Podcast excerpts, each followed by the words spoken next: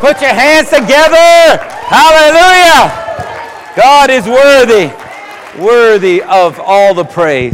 I want to welcome you to Christian Embassy this morning. Welcome you here into the presence of Almighty God. Welcome you here in our covenant relationships with our covenant God for the power of His Spirit to work in and through us in a mighty way. And as I welcome you, I want you to join me in welcoming everyone who's tuning in live on Facebook, who will be tuning in on our website, tuning in through the radio. If you would put your hands together and let's welcome them. Hallelujah. We welcome you guys. I get comments quite often from all around the world and here uh, from the radio station and from Facebook Live and also from uh, our website, folks saying, Well, do you know we're here? And uh, so we know you're there, and we want to start just making sure we speak to you as well. Thank you guys for tuning in. And uh, if you are in the area, we would encourage you to go ahead and get dressed next week and come join us because I'm looking at some amazing people here, and I believe you would love to come and meet some of them because I believe some of the greatest people on planet Earth are at Christian Embassy here this morning. Just look around at yourself. Just look around. And there's some great people. I know most of you and the others of you I want to get to know, but every one of you that I know, you are amazing. And we thank God for you and your being here today and us studying God's Word together. Praise God. I'm excited to start a series this morning. You're on the cutting edge of what God is, I believe, going to be a worldwide movement. I believe He's working by His Spirit to make this happen around the globe as we are starting a series on covenant keepers. Uh, covenant keepers, because God is a God of covenant, and God keeps covenant. He tells us in Deuteronomy 7 and 9, and he repeats it in Psalms 105, verse 8. He says, I am a God of covenant, and I keep covenant to a thousand generations. And that's phraseology to basically say, as long as there's people, I'm going to keep my covenant with you. So God is a covenant keeper, not a covenant breaker. And that means that if you will enter into covenant with Him and be a covenant keeper uh, with God, let me tell you what, it's a done deal. Everything that the covenant provides for is yours. And the Bible tells us in Hebrews 7 and in chapter 8 details about how Jesus came to us to be a better high priest than any high priest before, to mediate a better covenant than had ever been written before, built on better promises than ever had been uh, established before, sealed with better blood than any blood before. Blood before was the blood of animals, but this was his very own sinless blood he shed as the Lamb of God to make sure that this covenant that we have, the best covenant, would never ever be broken on God's behalf. On God's behalf. That means that everything that is provided for us in this new covenant is yes and amen through Christ Jesus. So the question is are we keeping covenant? Or have we entered into this covenant with God, which you enter in by faith, by placing your faith in the person and the work of Jesus Christ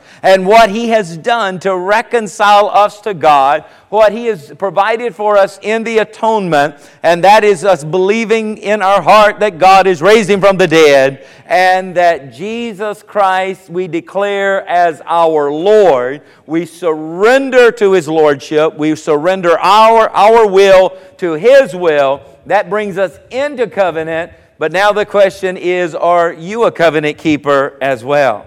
Now, I appreciate the fact that our God is a covenant God, and He has made covenants the backbone of the biblical story.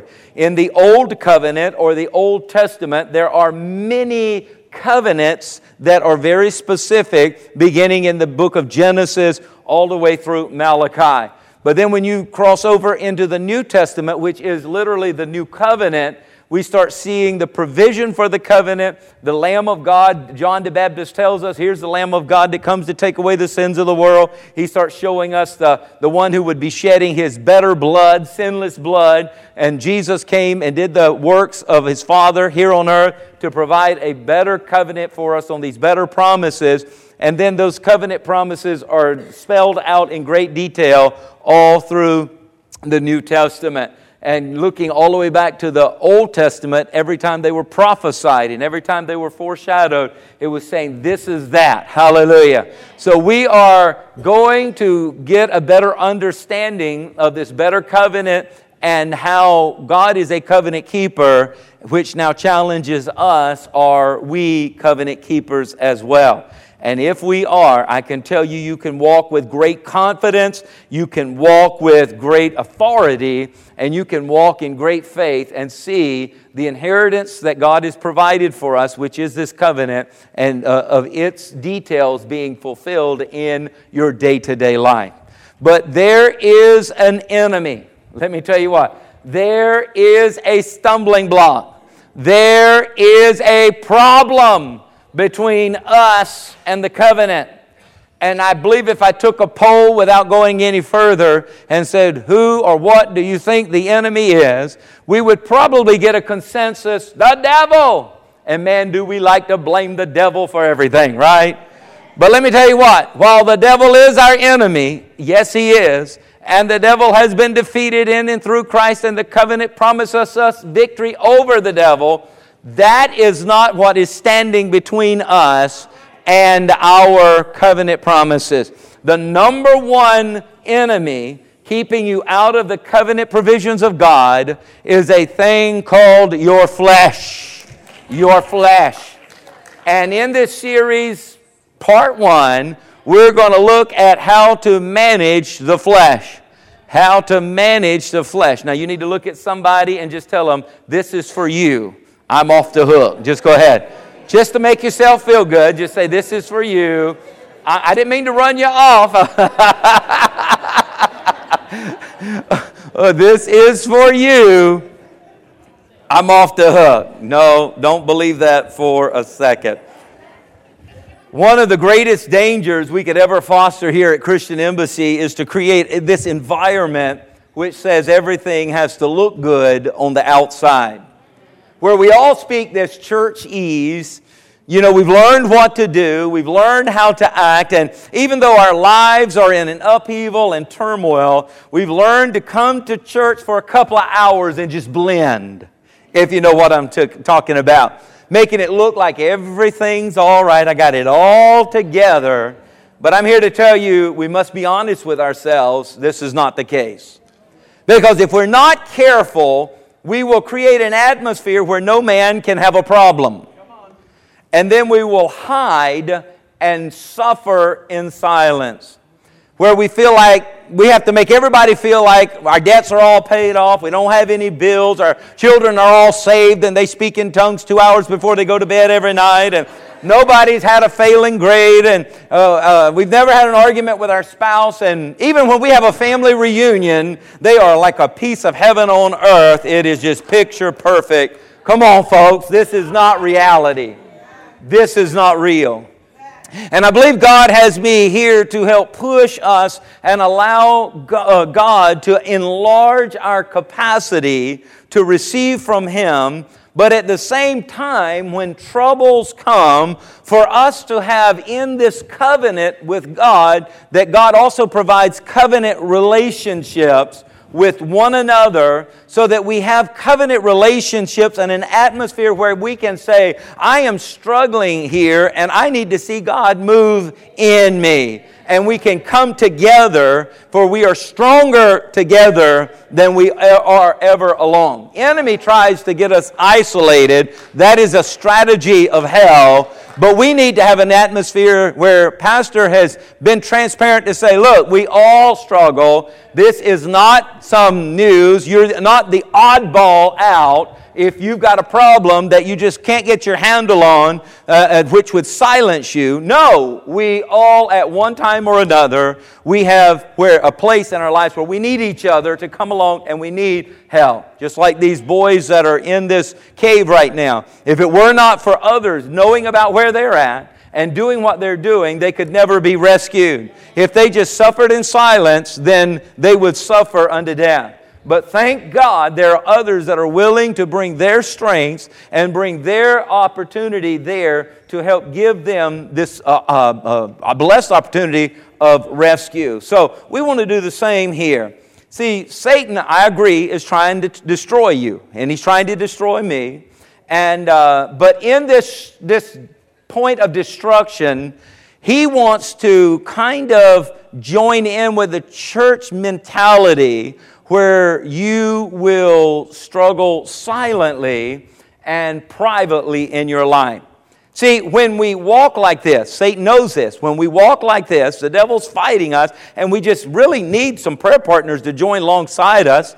Uh, you know, there are many times we close the service and we say, Would our prayer ministers come and make yourself available to pray a prayer of agreement with you? The devil says, Oh, you don't need to go up there. Oh, everybody thinks you got it all together. You don't need to go up there and tell them that. Oh, you worked this out this week by yourself. It's going to work out. You don't need any prayer of agreement. And you miss that divine opportunity, that powerful opportunity, that place where you can, you can activate the exponential of God. You miss it because we listen to the voice of the enemy. And then when we walk like this, condemnation comes in because you feel like you're a hypocrite because you know that you are not privately uh, what you are showing publicly. You know, there's a difference there. And then condemnation comes in, and you lose your boldness, you lose your confidence, and now you're not willing to be that man or woman of faith. The devil loves this. He tricked you in your own game of struggle with the flesh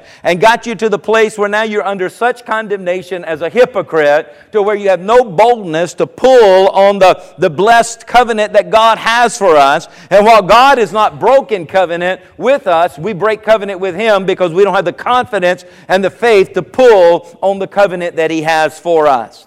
And without the confidence in the promises of God, you will not reach out to receive the provision of God. I'm tired of that. I'm telling you, as your pastor and seeing what the devil has tricked people in doing around the world, I'm tired of that. I was in Czech Republic and I was preaching to them the same message. Uh, we were in Romania. I was preaching the same message, and I preach it wherever I go because I, I, I, we as Christians must wake up and understand what's going on and not let the enemy dupe us any longer into the self destructive life and the powerless life that we, through our flesh, choose to live. Because without your confidence in the covenant of God, you will live outside of your covenant promises. And the Bible is full, from cover to cover, full of examples of men who had private struggles. See, David was a man that was, the Bible says, after God's own heart, but yet he had some private struggles. And listen to me, he covered them up. Listen to me. I believe that the private struggles of one generation that are kept private, left undealt with, will become the public struggles of the next generation.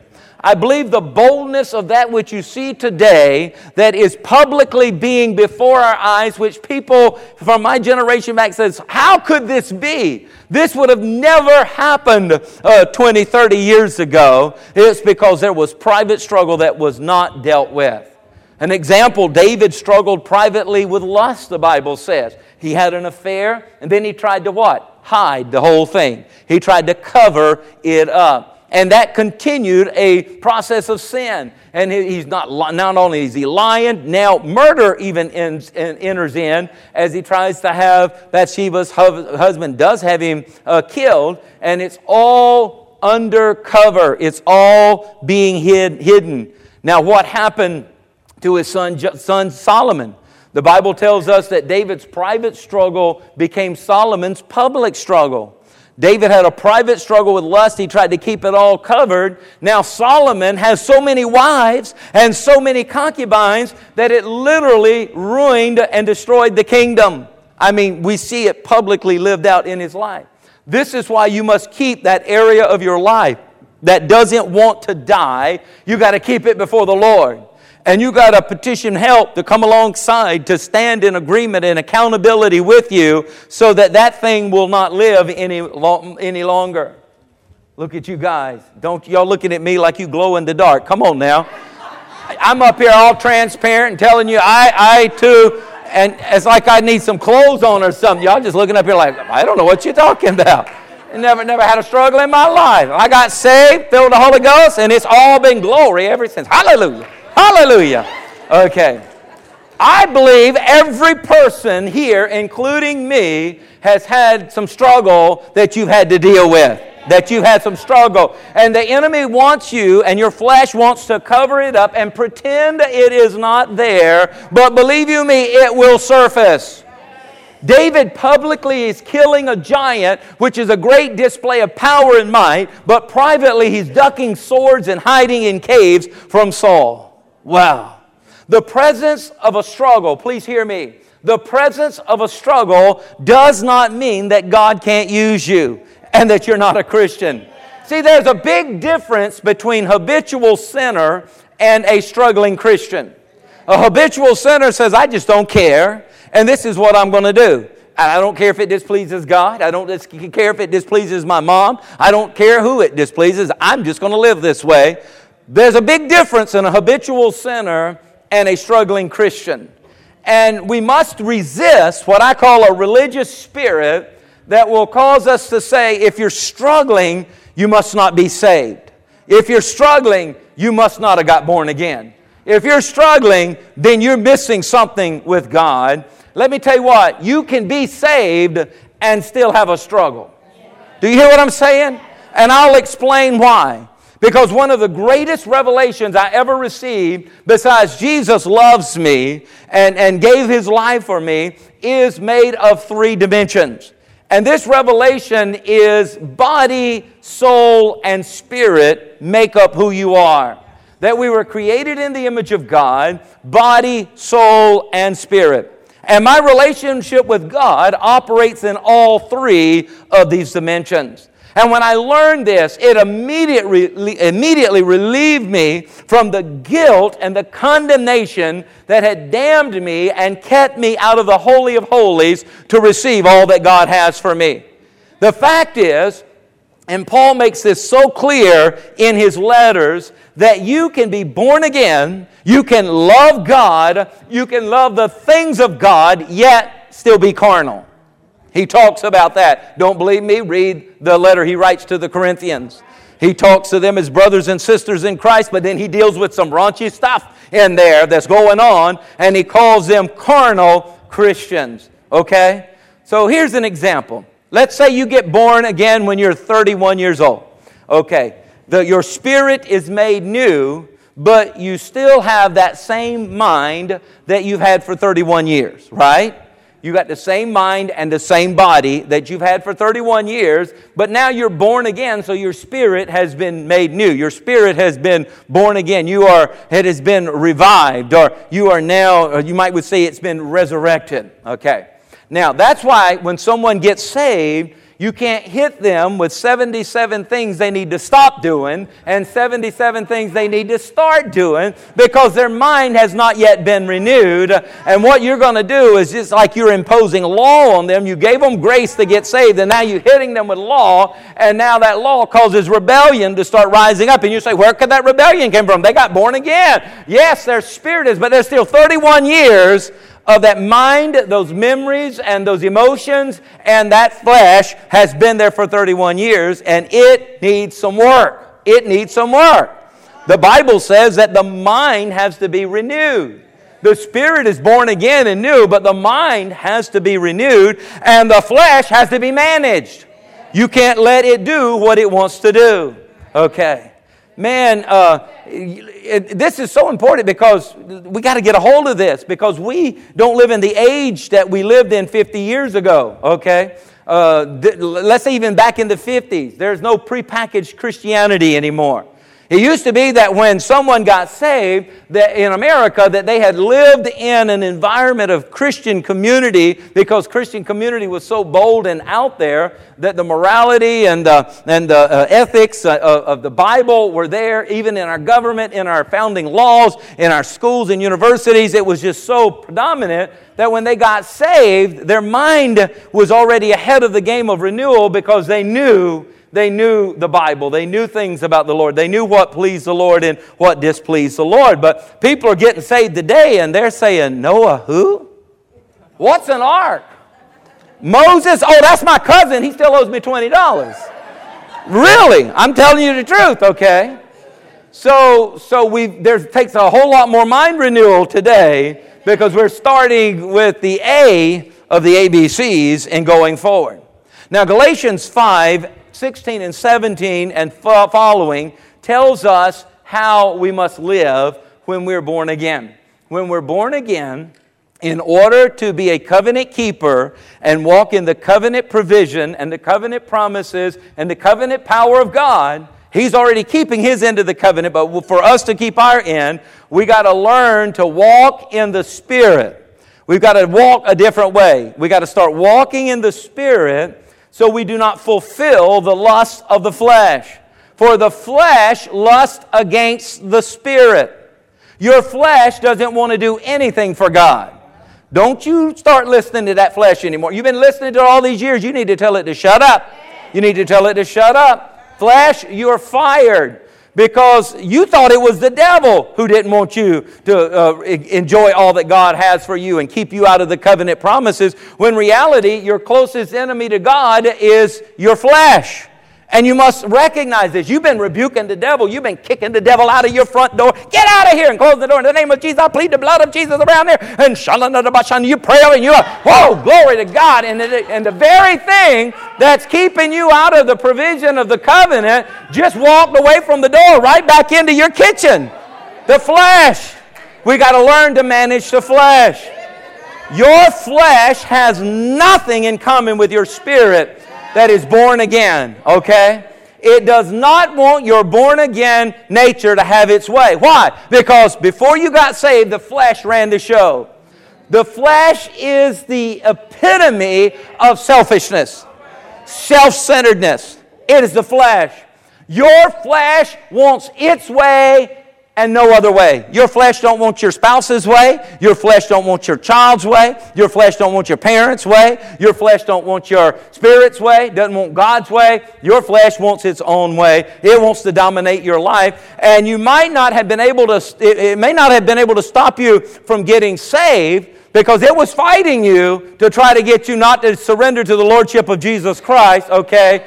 But now that you have and that spirit man is alive, that flesh is going to fight the spirit like nothing else. That's why he says in verse 17, For the flesh lusts against the spirit, and the spirit against the flesh, and these are contrary. Say contrary. Contrary, contrary to one another. Now, what does contrary mean? It simply means they fight. They fight. Spirit fights flesh, and flesh fights spirit. There is a battle going on in every one of us of flesh versus spirit and spirit versus flesh. And depending on which one wins, it's going to depend whether you walk in the covenant provisions of God or you are outside of the covenant provisions of God. Wow. How many of you can identify the struggle that is within? Please, somebody help me out here. Tell the flesh, shut up. I'm going to raise my hand because the Word of God is true. Amen. The flesh is contrary to the spirit, and you have both. The presence of both is the presence of conflict because inside of you live two people who hate each other. You need to know that. You thought you were schizo. Well, you still might be, but nonetheless, this is that battle that is going on. Okay? that explains everything. Amen. Yeah, we got it all figured out now. Praise God. See, Paul talks about this civil war that takes place in us in Romans 7. Look at verse 17. He says, But now it is no longer I who do it, but sin that dwells in me. For I know that in me, that is, in my flesh, nothing good dwells. For to will is present with me. But how to perform what is good, I do not find. For the good that I will to do, I do not do. But the evil I will not to do, that is what I do. Now, if I do what I will not to do, it is no longer I who do it, but sin that dwells in me. See, we delight to do the things of God deep, deep down on the inside of us, but then we go and do something stupid. Okay, I know I'm just talking about me, but I delight in my life to do the things of God and to please God, but then there's been days in my, I look back, I'm like, whoa, you did some stupid there. I mean, and, and stupid hurts, I can tell you that. I mean, how many of you want to serve God? You want to you want to uh, have a desire to live for God and honor God and bless God, but then you go do something very contrary to what you know is right, or you think on something or have an attitude that you know is contrary to the will of God. Then you have this godly sorrow and that's grieving the Holy Spirit. And, and, and from that, the Holy Spirit pointed you in this direction. The Spirit said, This is, told your spirit, man, this is the way to go, but your flesh got its way, and now you come under condemnation. You come under this condemnation. I've seen people even go out and try to uh, just disobey God and, and, and go back into the world, and, and they just go out there and they can't even have fun sinning anymore. They go back to the club, and while everybody's dancing, you know, they got their church dance going on. And they're like, oh, what is this? And everybody got their hands lifted up, and the roof's on fire, the roof, the roof's on fire, you know, and they're going, praise Jesus, hallelujah. Oh, what am I doing? What am I doing? You got saved, and now you find out you can't even go and sin right anymore. I mean, what's going on here? You can't even have fun in sin anymore. He tells us in verse 18, but if you are led, if you are led by the Spirit, you are not under the law. Now, the works of the flesh, they're evident. They are evident. That means, in other words, the works of the flesh are obvious. You think you're hiding it, everybody can see it. Everybody know. Everybody know you live in a dualistic life. Everybody know that you got that struggle going on because it's showing, even though you think you're hiding it, because the works of the flesh are evident, the Bible says. You can't hide them. You can't conceal them. They will rise to the surface, okay? Now, here they are. And please note that half of the stuff I'm about to re- read, you rebuke the devil for. He didn't say the devil, he said your flesh. But we've been rebuking the wrong thing. We've been rebuking the devil, but it's your flesh, okay? You saw this stuff popping up in your life and you said, Devil, I rebuke you in the name of Jesus. Woo! Glory to God. And you're having to ask God to forgive you the next day because you went right back and did the same thing. And you're like, how did the devil get back in? How did the devil get? The devil said, I moved out a long time ago. Your flesh is doing a good job. Your flesh, I can go do other things because your flesh is keeping you out of the covenant promises of God. See, you, you just can't understand that you think you got delivered of a demon that was going to free you up. Let me tell you what, you got flesh to contend with. And the flesh is fighting against your spirit, and the spirit against the flesh. Okay? So here he says, Now the works of the flesh are evident, which are adultery, fornication, uncleanness, and lewdness. Let me stop there. Now, right there, we got some ugly. We got some ugly. Here, these four basically deal with sexual sins that have to do with the body. The lust of the flesh that, that, that wants to be satisfied, let me say it this way, outside of covenant. See, God's a God of covenant. And God has given us a foreshadowing and a type of covenant that we can have our needs met in covenant, but it's a covenant of marriage. Okay? So, outside of the covenant of marriage is where you have adultery, fornication, uncleanness, and lewdness, these sensual appetites that want to be fulfilled outside of covenant. And let me tell you what, these are the works of the flesh. Now, why is it important to serve God with your body? Well, for one, it, we've got to win the battle over the flesh because our body is the temple of who? The Holy Spirit. So God's plan is in covenant to bring his spirit of covenant, which brings the spirit of wisdom, the spirit of power, and the spirit of provision into our bodies so that the covenant provision and the covenant source of power is not in heaven anymore, but in us. But he chooses to dwell in this body, so God says this body has to come under the covenant. And to come under the covenant, the flesh has to be managed. See, here's what happened you have, you know, let's say uh, you, you had these uh, three people, with body, soul, and spirit, and here we are uh, in the Garden of Eden.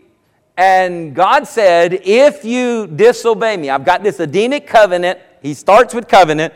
And in this Edenic covenant, if you violate this covenant, you're going to let the devil bring his power to steal, kill, and destroy in, and you're going to miss out on the abundant life and you will die.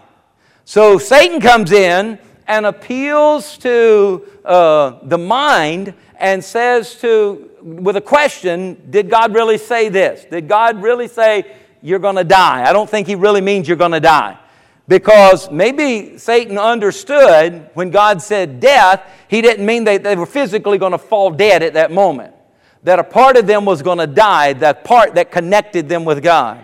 So the decision was I saw the fruit and it looked appetizing. It sensually looked like it would meet the lust of my flesh. And so I believe I'm not going to die and I can have this as well. So when they took of the fruit, the Bible says they died. But we know physically they didn't die. But we know that the covenant was violated and the enemy came in and they got kicked out of house and home. Okay.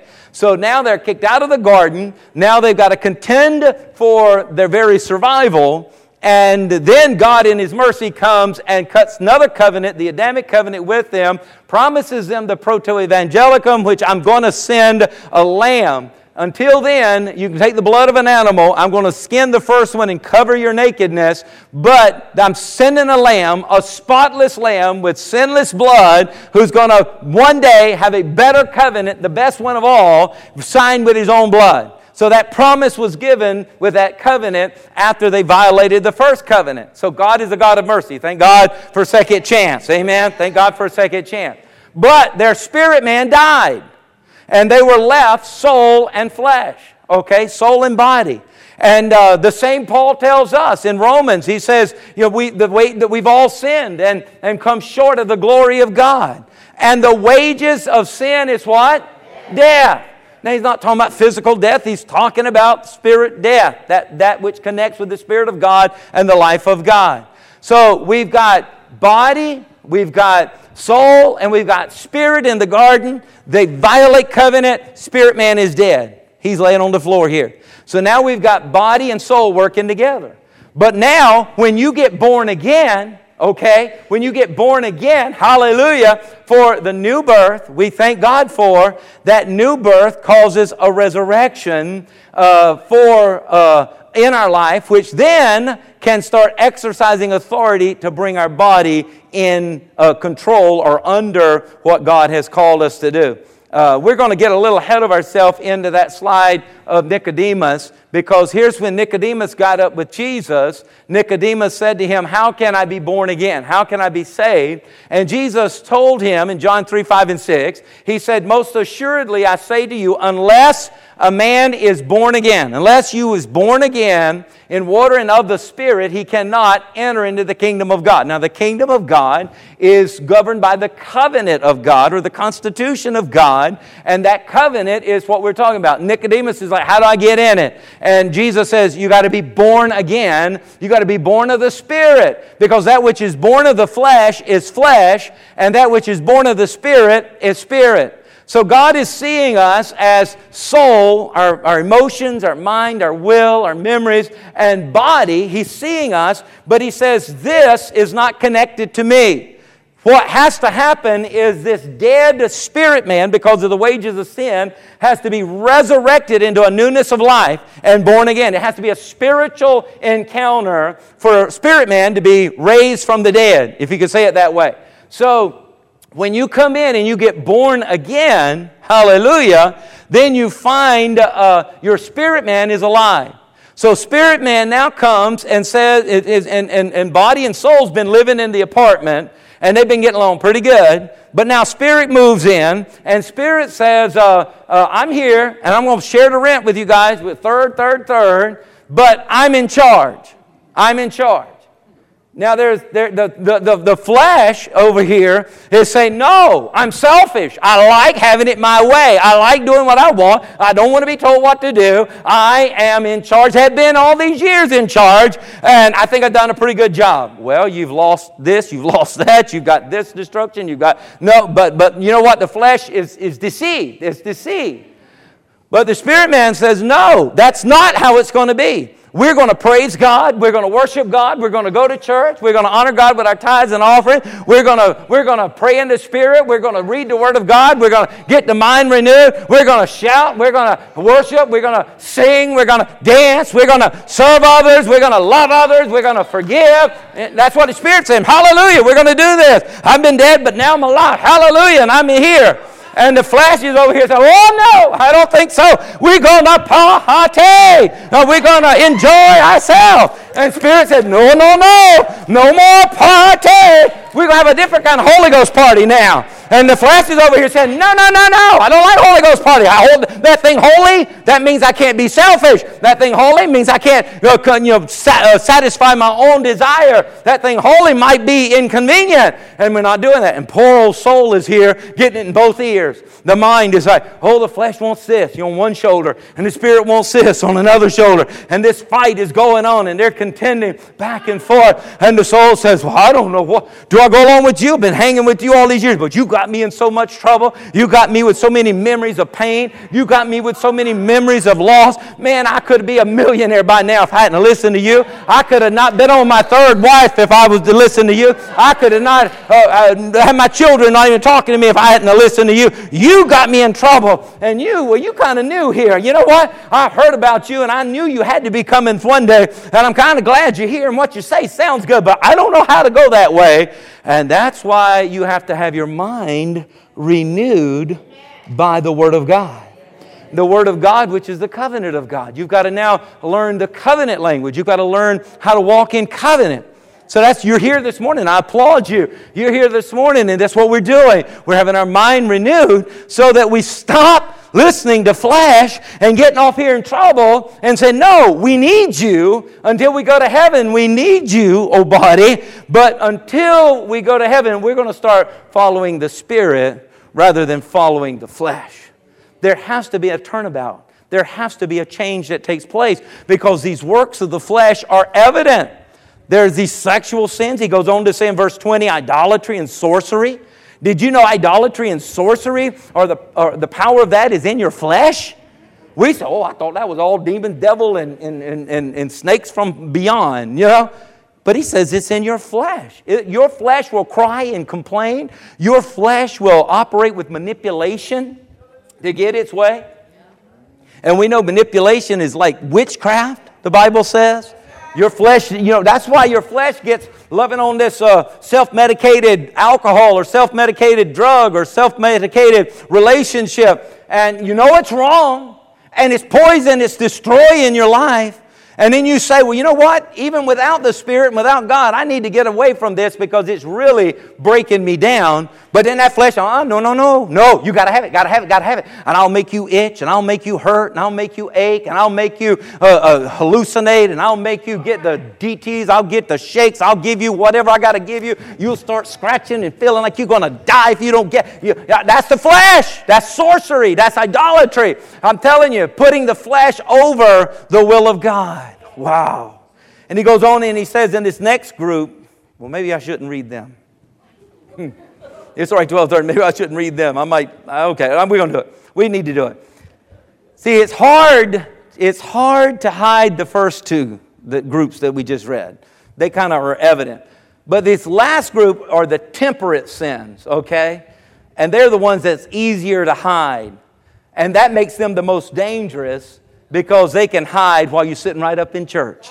They can hide while you raising your hands and say, We're having a Holy Ghost party. Okay?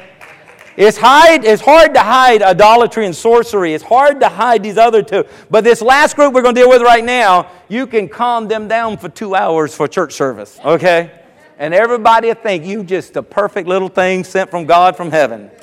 What, what is in that list? Hatred. Hatred. Did you know you can hate somebody and them not even know it in your heart? Contentions. Now, what's contentions? That's somebody's always starting something. They never happy with peace. They're always looking for a fight. These are folks who have a storm in them. You ever met them? Okay. You're supposed to pass through the storm, but when the storm starts getting in your boat, your boat's going to sink. You're supposed to pass through that storm 30 years ago. You had a storm 30 years ago. We're not denying that. But that storm is in you. You're supposed to pass through it, but it's in you. and now you're ready to fight. You cannot stand a, a lot of joy and happiness. You got to stir something up. You got to get something going. You got to point out some fault of somebody, even if you got to make it up, okay? Then jealousies. Jealousies. Boy, you can hide that one. I've been tithing for 11 years and she just got saved and got that brand new car. I don't understand that. How in the world that happened? I've been tithing for 11 years. Okay? Jealousy is very subtle. See, the test of jealousy is never failure, the test of jealousy is success. There's a lot of people will go down with you in failure and say, oh, it's going to be okay. Oh, and just sit there and like Job's friends. But there's not a whole lot of folks want to go with you into prosperity. They're all right with God prospering you until you get ahead of them. And that, that jealousy, not that, not the demon spirit of I'm talking about flesh. Flesh. Outburst of wrath. Have you ever been around a person that you felt like you had to walk on eggshells with? You go up to them and say, Where's the ketchup? Oh, sweetie pie, the ketchup's in the kitchen over on the top shelf. Just open it up, it's right there, sweetie pie. You're like, Oh, wonderful. You go back there tomorrow and you're looking around and you need some uh, mustard. You ask the same lady, you know, where's the mustard? I told you yesterday where the ketchup was. Was on top of the condiments are all together. You should know. You should have seen it yesterday while you was in there getting the ketchup. You're always bothering me. You're like, whoa, same lady, same similar circumstance, but a different person. I'm telling you. You ever met that person with outburst of wrath? That's flesh. Selfish ambitions. Man, that's a dangerous one. These folks will bleed you, and you don't even know they're bleeding you. Selfish ambition, they'll be loving you in your face, and they got a knife, or actually, they got a needle with a bag, and they're draining blood from your kidney line on the backside. And you don't even know it. They think they, they look like they're for you, but they not. They not. They smiling in your face, but they really, really going to see you down. Selfish ambition. And then dissensions and heresies and envies and murder and drunkenness and revelries and the like, which I told you before, just as I tell you this time right now. If you keep practicing such things, if you keep practicing such things, what does he say? You will not inherit the promises of God. You will not inherit the kingdom of God. This covenant that is part of your inheritance, you will not have. Folks walking around with carnal minds they break, I'm telling you, we've got to learn to break a line alliance with our flesh. We got to. So we got this spirit, soul, body uh, dilemma. Spirit's now moved in, and uh, spirit is saying, we, God sent me here with resurrection power to get us into the covenant and to enjoy the promises of the covenant. And, and, and body is not happy with this. See, God gave you a body which gives you a world consciousness, and God gave you a soul, which gives you a self consciousness, but now He's given you spirit, which gives you a God consciousness. So now you want to please God. And body don't want to please God. And soul has already been doing what it's been doing in, in thinking what it's been thinking, and it don't want to line up with the spirit as well. But God says the greatest battle of all is between body and spirit. There is a war that goes on there. And the only way for you to not walk according to the lust of the flesh is to walk in the Spirit, is to walk in the Spirit. And I'm telling you what, that is a battle. That's why Paul said in Romans 7 and 15, Now the things that I want to do, the good I desire, that's spirit, I do not do. That's flesh. And the thing I hate to do, flesh, it's what, it's what I do.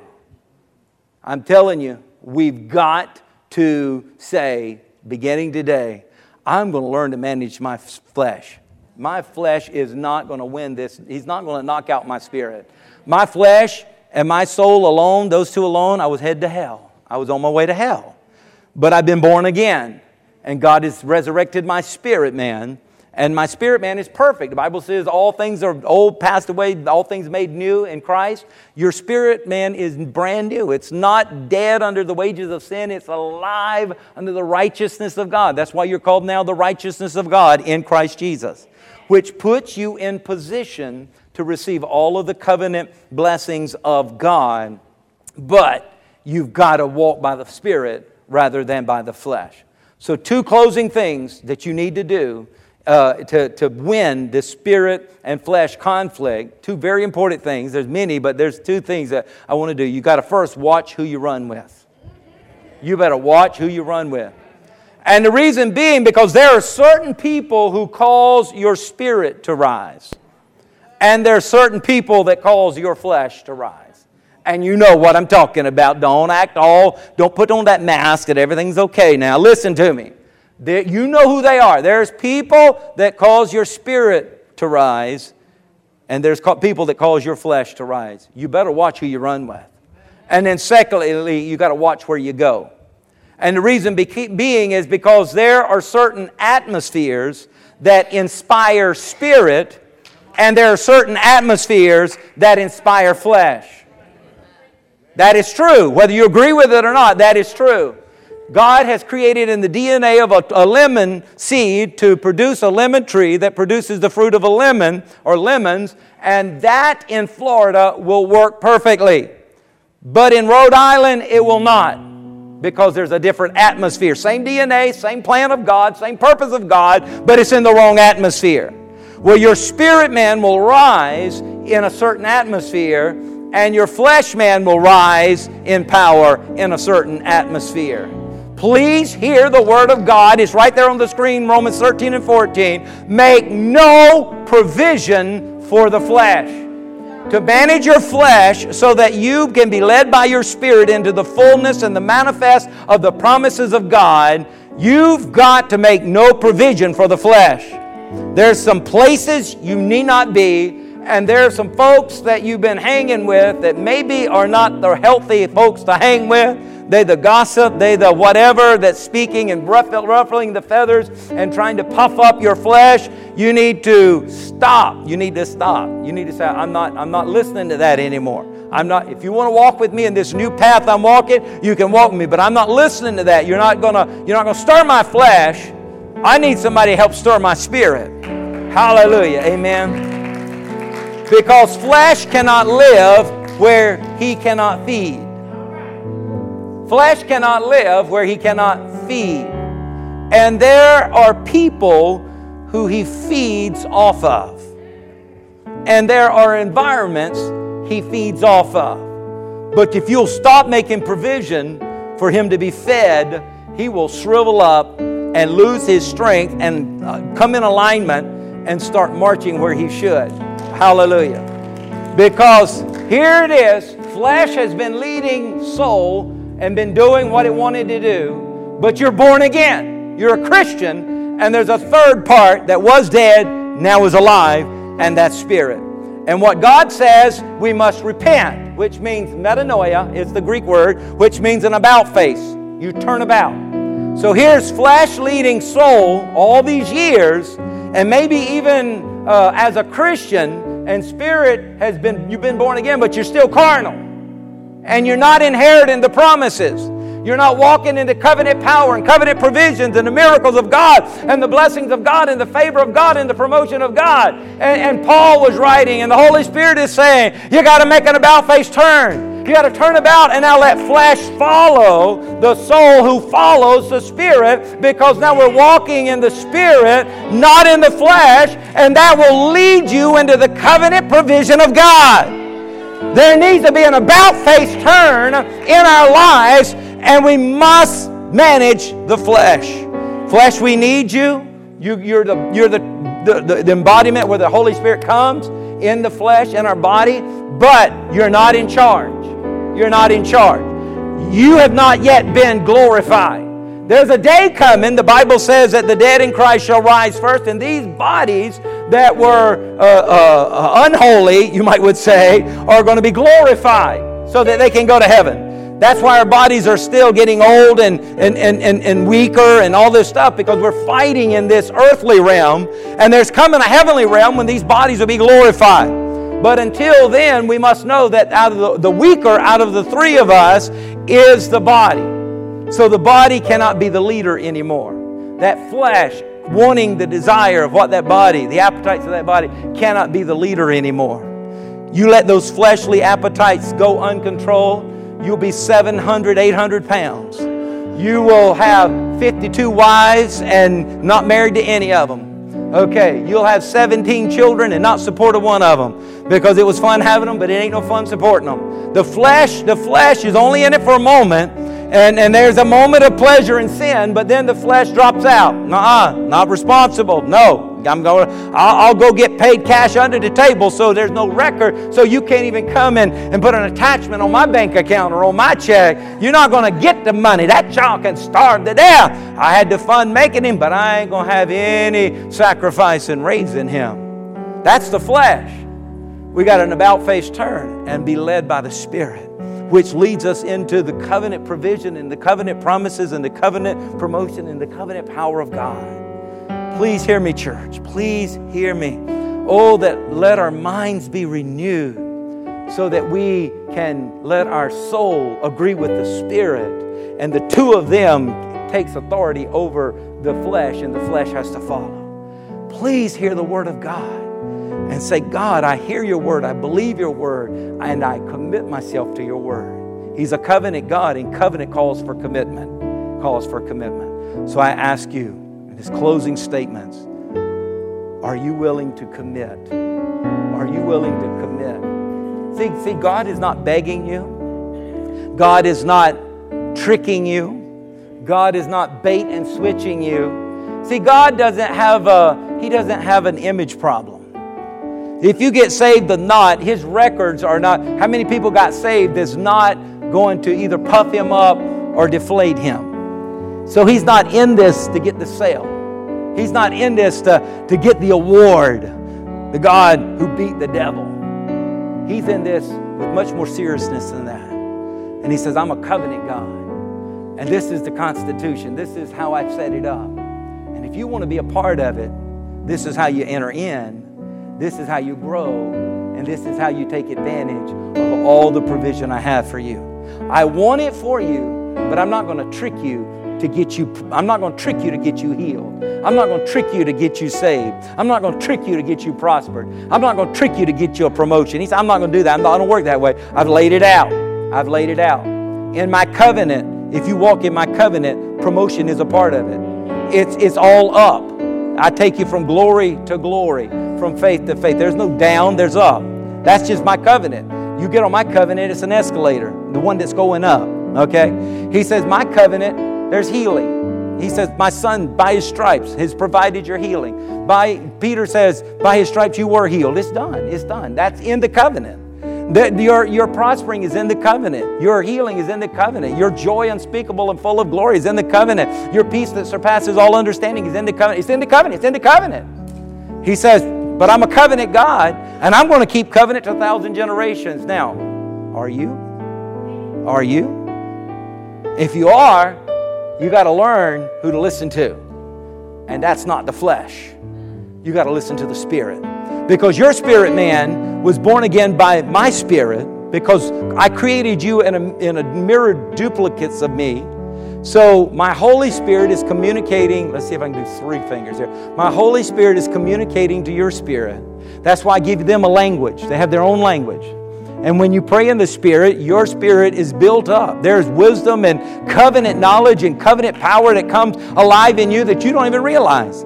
The Bible says you're built up, you're, you're, you're made strong, okay?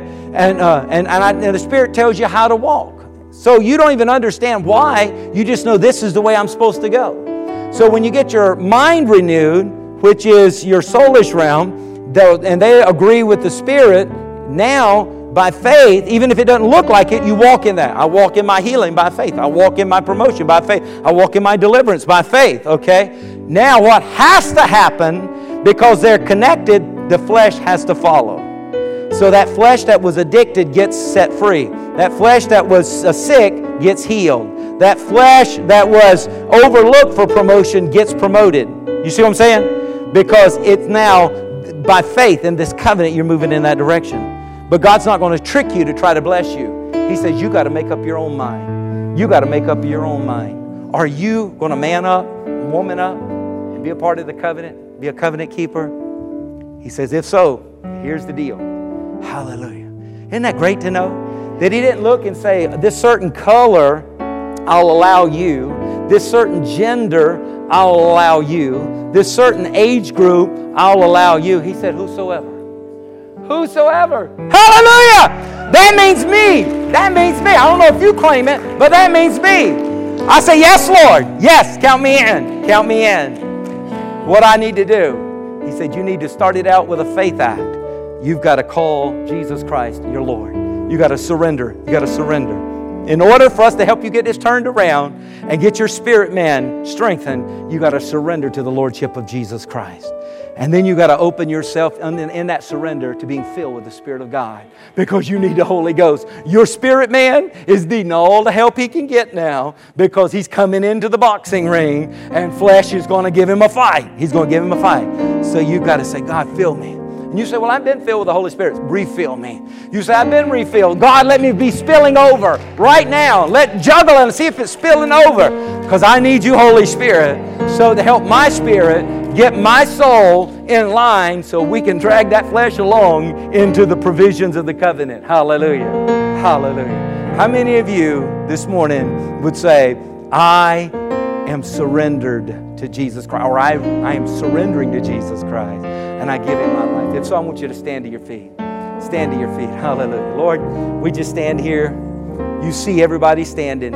Lord, the ones that are standing, Lord, we just said, they surrender, surrender. God, we want to walk in the covenant provision. We want to walk in all that you have. And all you're calling for is total surrender. Total surrender. Hallelujah. I wonder if there's anyone here this morning that's never surrendered to Jesus Christ and you're kind of like Nicodemus. You want to get in, but you don't know how. Jesus said this to us through the Apostle Paul. He said, If you'll believe in your heart that God has raised Jesus from the dead, that He's alive, and you will confess that Jesus is your Lord, that you will surrender to Him, that you will be saved. That that is the first step. Maybe you need to make that step this morning. If so, just say, Jesus, Jesus, I believe. Oh, I believe. I mean, out of your heart, just say, God, I believe that you raised your son Jesus from the dead. You are alive. Come live in me. Just invite him right now. Come live in me. Come be my Lord and my Savior. I surrender all. And everyone, everyone else, just like me this morning, we're saying, God, fresh surrender. I want you to know I'm in. I'm in. Would you just tell him that, God, I'm, I'm surrendering my life to you afresh and new? Fill me with your Holy Spirit. Refill me with your Holy Spirit. Fill me, Lord God, flooding over. I, my mind is being renewed by your word, and my mind is coming in agreement with my spirit that is being led by your spirit, and you're leading us into the promises. You're leading us into this covenant. And Lord God, I'm going willingly, I'm going rejoicing, and I give you all the praise and all the glory for it. Hallelujah. And before we close this prayer, we'd like our prayer ministers to step forward. And if you're here this morning and would like someone to stand in agreement with you on any struggle, you can do that right now by coming and letting them pray with you. I'm telling you, these men and women of faith that are coming up here to pray with you, they will stand in faith and agreement to see the power of the covenant enacted in your life today and to bring assistance to this struggle that you might leave out of here victorious. So if you need prayer, just come, just come. You got that struggle, come. You got that thing that needs somebody to join with you to fight against it, just come. You got that thing that you've been battling and you just don't seem to want to go, come, come. Let these men and women of faith stand with you right now and let them pray with you. Hallelujah. Would you come? Lord, we thank you. We thank you right now in advance as they're stepping out of their seat and coming for prayer. Lord God, that the struggle is going to end today, that the victory over the struggle is going to take place today. That, Lord, whether it's a healing in their body, whether it's deliverance from something, Lord God, whether it's a breakthrough they've been looking for, Lord God, whether it's an emotional struggle, Lord God, a relational struggle, whatever it may be, Lord God, let that power of agreement, that prayer of agreement, release your anointing now and set them free. Hallelujah. And now, God, your blessings, I pray, on each and every one as we go into this beautiful day that you've created for us. Lord, this is the day that you have made. We will rejoice and be glad in it. So we go in your favor, we go in your blessings in Jesus' name. And everyone said, Amen.